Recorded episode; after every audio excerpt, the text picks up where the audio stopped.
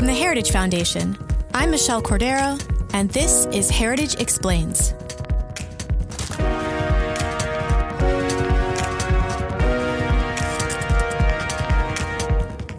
Last week, President Donald Trump's national security advisor, John Bolton, resigned from his position. And the story made headlines across the world. The headline tonight yet another staff shakeup in the Trump White House.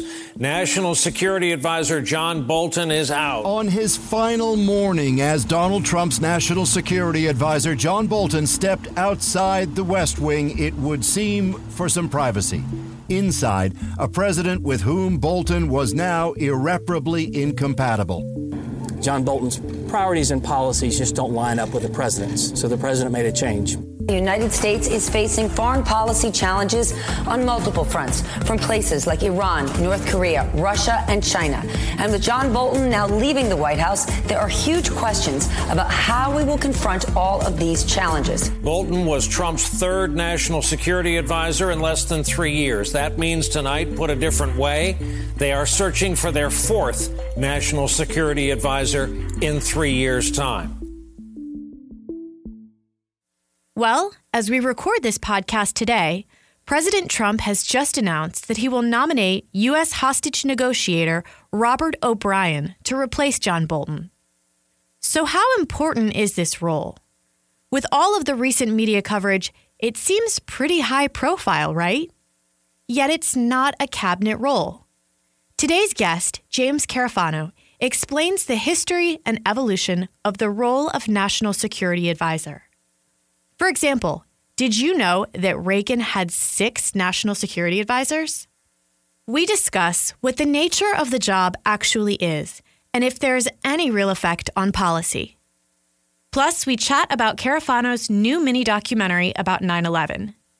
James Carafano is a leading expert in national security and foreign policy challenges.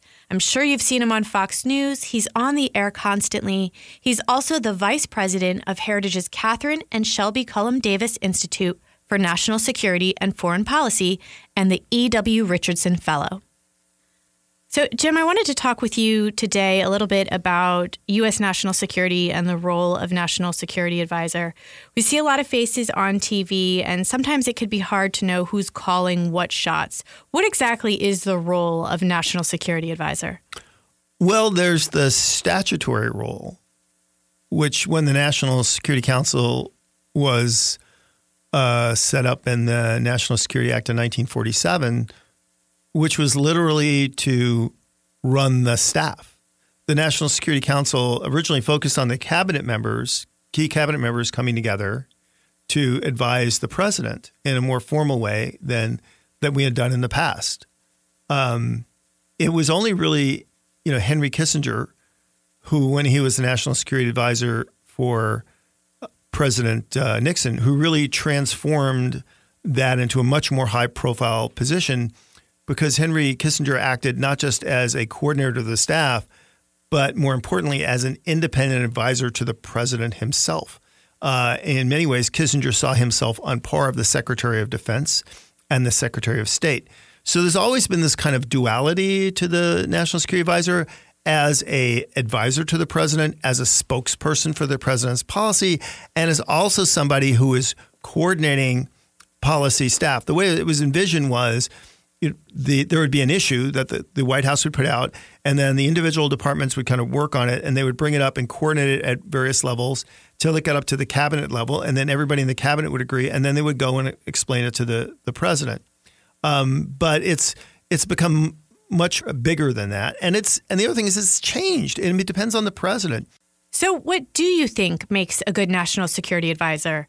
Should they be on par with a Secretary of Defense or State? What makes a great national security advisor is an advisor who helps the president get to the policies the president wants to implement.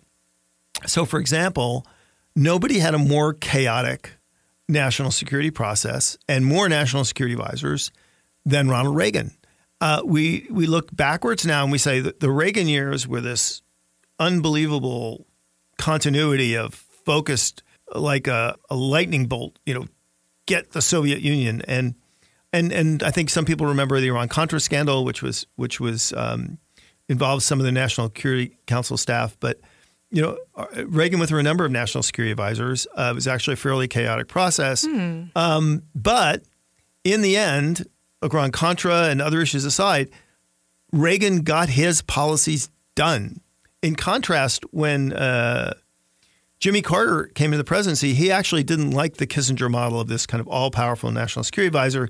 He wanted a much more typical bureaucratic process, actually very similar to the kind of process that we had under uh, Eisenhower, who is probably the president who really developed the National Security Council staff the most.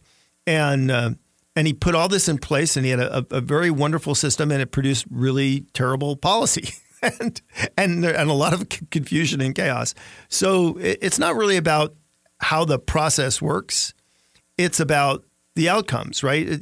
You know, people go to a go to see a ballet or an opera, they have no idea what's going on, but it looks pretty and it sounds good and they leave happy, right?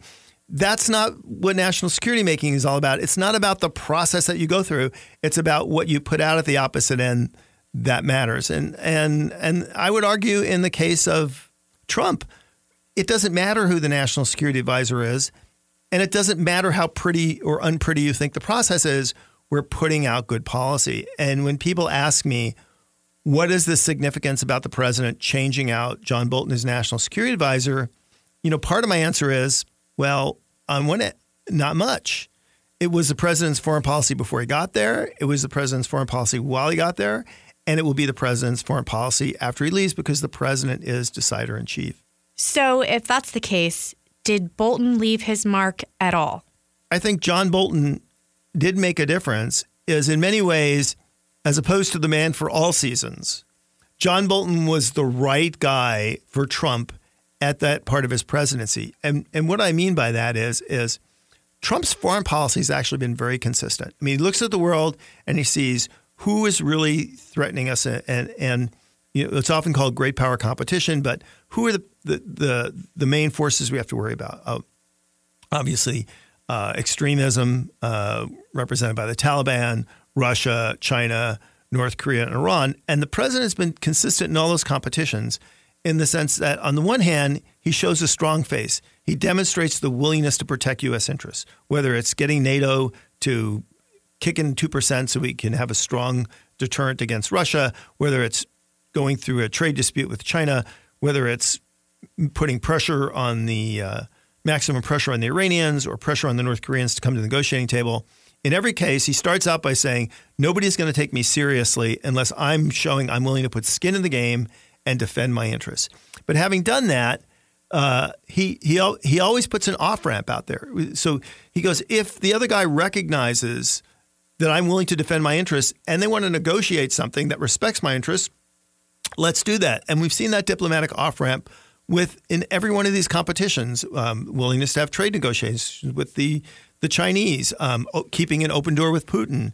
Uh, um, and even when he pulled out of the Iran deal, the last thing he said in the speech was, if the Iranians want to come back to the table and do a real deal, I, I'm all in for that. Did you see this approach with his move with the Taliban last week? Because many say that's the very argument that led to Bolton leaving the administration uh, wanting to bring the Taliban to Camp David last weekend for peace negotiations. You've said there was logic in that meeting. Right. And I think in many ways, you could argue this is why John Bolton's time had passed. Bolton was very useful advising the president, getting tough on the other guys. Where I think John and the president differ is the president always wants to put the negotiating option on the table. Bolton is no, you only negotiate essentially after the enemy's already surrendered, right? And and where talking to the Taliban made sense, I think, for the president was having, you know, people could say, well, we can't win the war in Afghanistan, right? Well, well, what are the Taliban doing at the negotiating table? Well, the Taliban are there because they know they can't win the war either, right? So they're negotiating with the United States because they know they can't win, right? And and that I think was the president being strong. And then I think then okay, if you know you can't win, let's talk. And I think the reason why he was inviting them to uh, Camp David was not, in a sense, forgetting the memory of 9 11. Look, nobody more than the president understands the importance of 9 11. He's a New Yorker. I mean, he knows the terrorists would have been just as happy to kill him and his family as anybody else. He's not going to be soft on these guys. But what he was looking at as Camp David, going back to remember the Camp David Accords when we brought the Israelis and the Egyptians to Camp David, and and we said, look, you guys have to make the peace. I am watching. I will support you, but the, the it's on your shoulders to make the peace. That was the message of Camp David. I think that's why the president wanted to bring the Taliban and the Afghan government there to say, look, we'll sign this deal, but the pressure's on you to make this deal happen. And if you look at what the U.S. was actually doing, we weren't going to walk away from Afghanistan. We still had a residual force to uh, provide that. So I think the, the president was doing what I would call smart diplomacy. And he was right then to end the meeting. And I think right to pull the plug because, the, look, the Taliban just want us to leave. And if we just continued on and said, and, and, say, yeah, well, let's talk anyway, even though you've committed a terrible terrorist attack, that's the wrong message. The message we're sending is, is we want a real peace process that you're going to commit to, not we want to sign a piece of paper so we can get out the back door. So I, I think the president sent exactly the right message. Look, and he put the Taliban on their heels. U.S. intelligence is collecting data from around the world. The Taliban thought we were just going to sign a deal and walk away, and they're like emailing their buddies saying, "Hey, come back to Afghanistan. You know, as soon as the Americans leave, we'll just march back into Kabul." And and this really caught them flat-footed. Where they, they go, oh, no, the president really is serious about we'll do a deal if there's a good deal to be had. And so I think he was right to offer the meeting, and I think he was right to cancel it. Jim, I do want to talk about your new documentary, and I think this is a perfect place. Last week was the 18th anniversary of 9 11, and you released a documentary called Why We Fight 9 11 and America's Longest War. It's only 20 minutes long, which I actually really think adds to how powerful it is. What motivated you to write and direct that documentary? Well, one was uh, one of the guys that was there on that day is a guy named Steve Bucci, who used to work here at Heritage. And Steve was actually uh, the military assistant for Don Rumsfeld. He was in the Pentagon uh, on on the day of 9 11. And Steve has an incredible personal story talking about not just the attack that day, but how we recovered to it, how we got back on our feet, uh, how America, you know, went right back to the, the, the business of defending America's interests. I thought that was a powerful story for people to hear.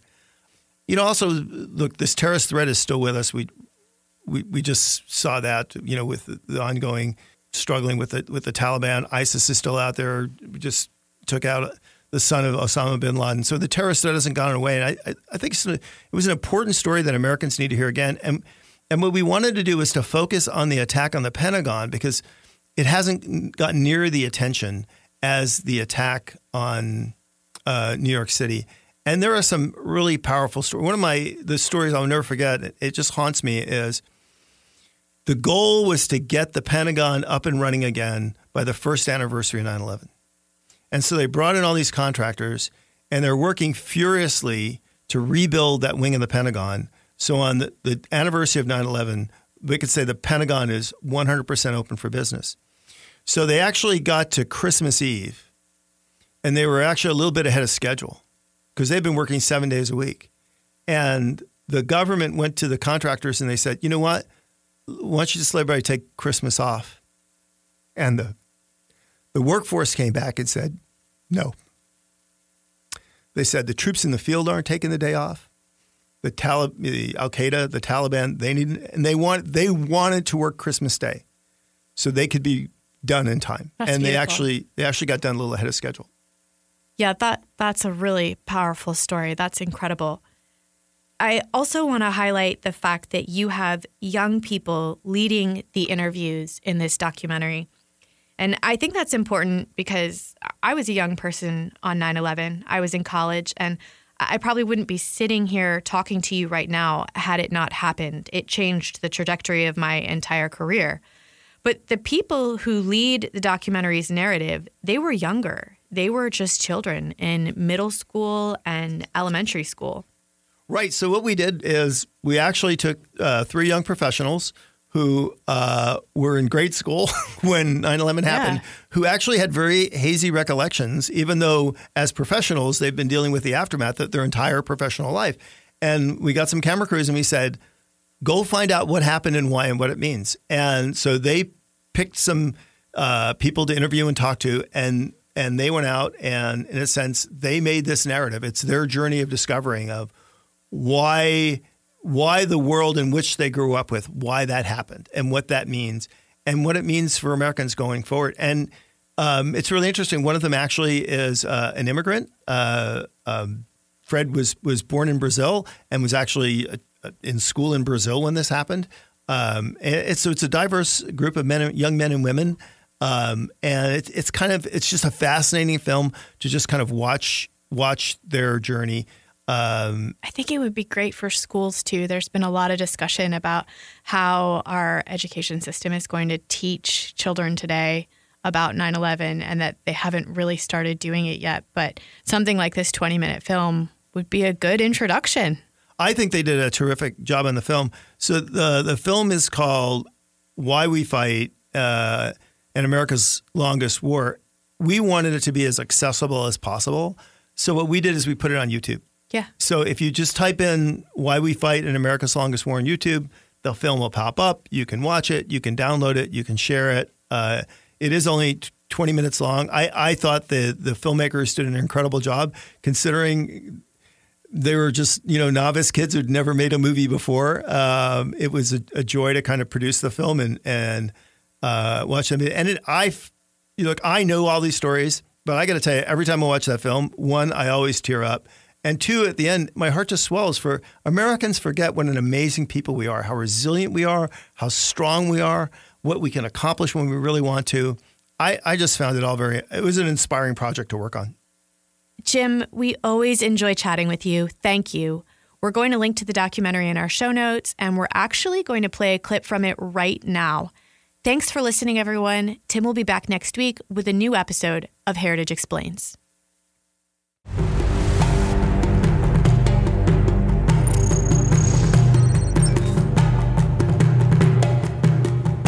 My name is Madison Hutchinson. On 9 11, I was seven years old and in the second grade. I lived in Somerset, Kentucky, and attended Victory Christian School.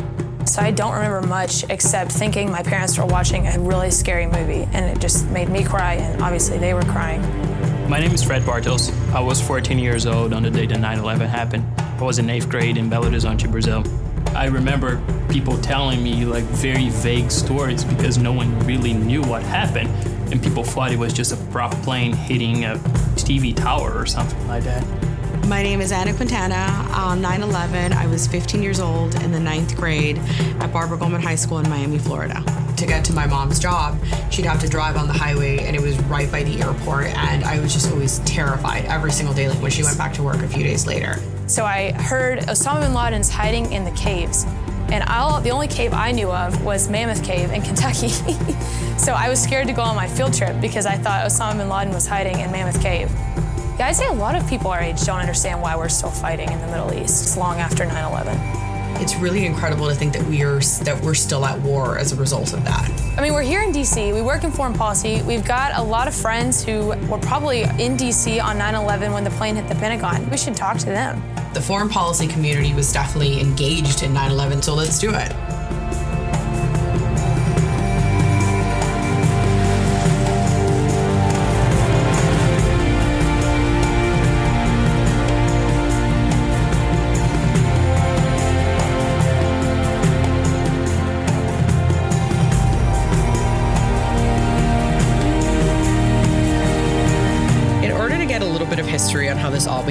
Thought I'd first talk to Robin Simcox, who works in DC as a counterterrorism analyst.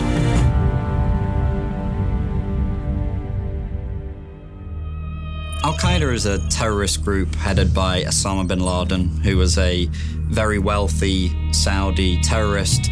They uh, had a organization which had taken root in Afghanistan shortly before 9 11. Tell me about Al Qaeda's role on 9 11. Al Qaeda had financed, planned, executed 9 11. It was something that was in the making for months and months. It was something that they had very carefully devised as being an attack on America's military and financial and political capitals, something that they'd been planning for years, but was going to be their greatest statement of intent to date. In 1998, they put out a declaration of jihad against the United States in which they said end the occupation of our lands. They looked at several examples of where the U.S. had been attacked just one time and run for it. So the idea was that they would attack New York and the US would leave everywhere else. The U.S. would get the message that it was too painful for us to stay in places like Saudi Arabia, and we'd withdraw our occupying forces from the entire Muslim world. They've talked repeatedly about world domination as their ultimate goal. Al Qaeda's intent with this attack was to fundamentally alter the way of life of Americans and America itself.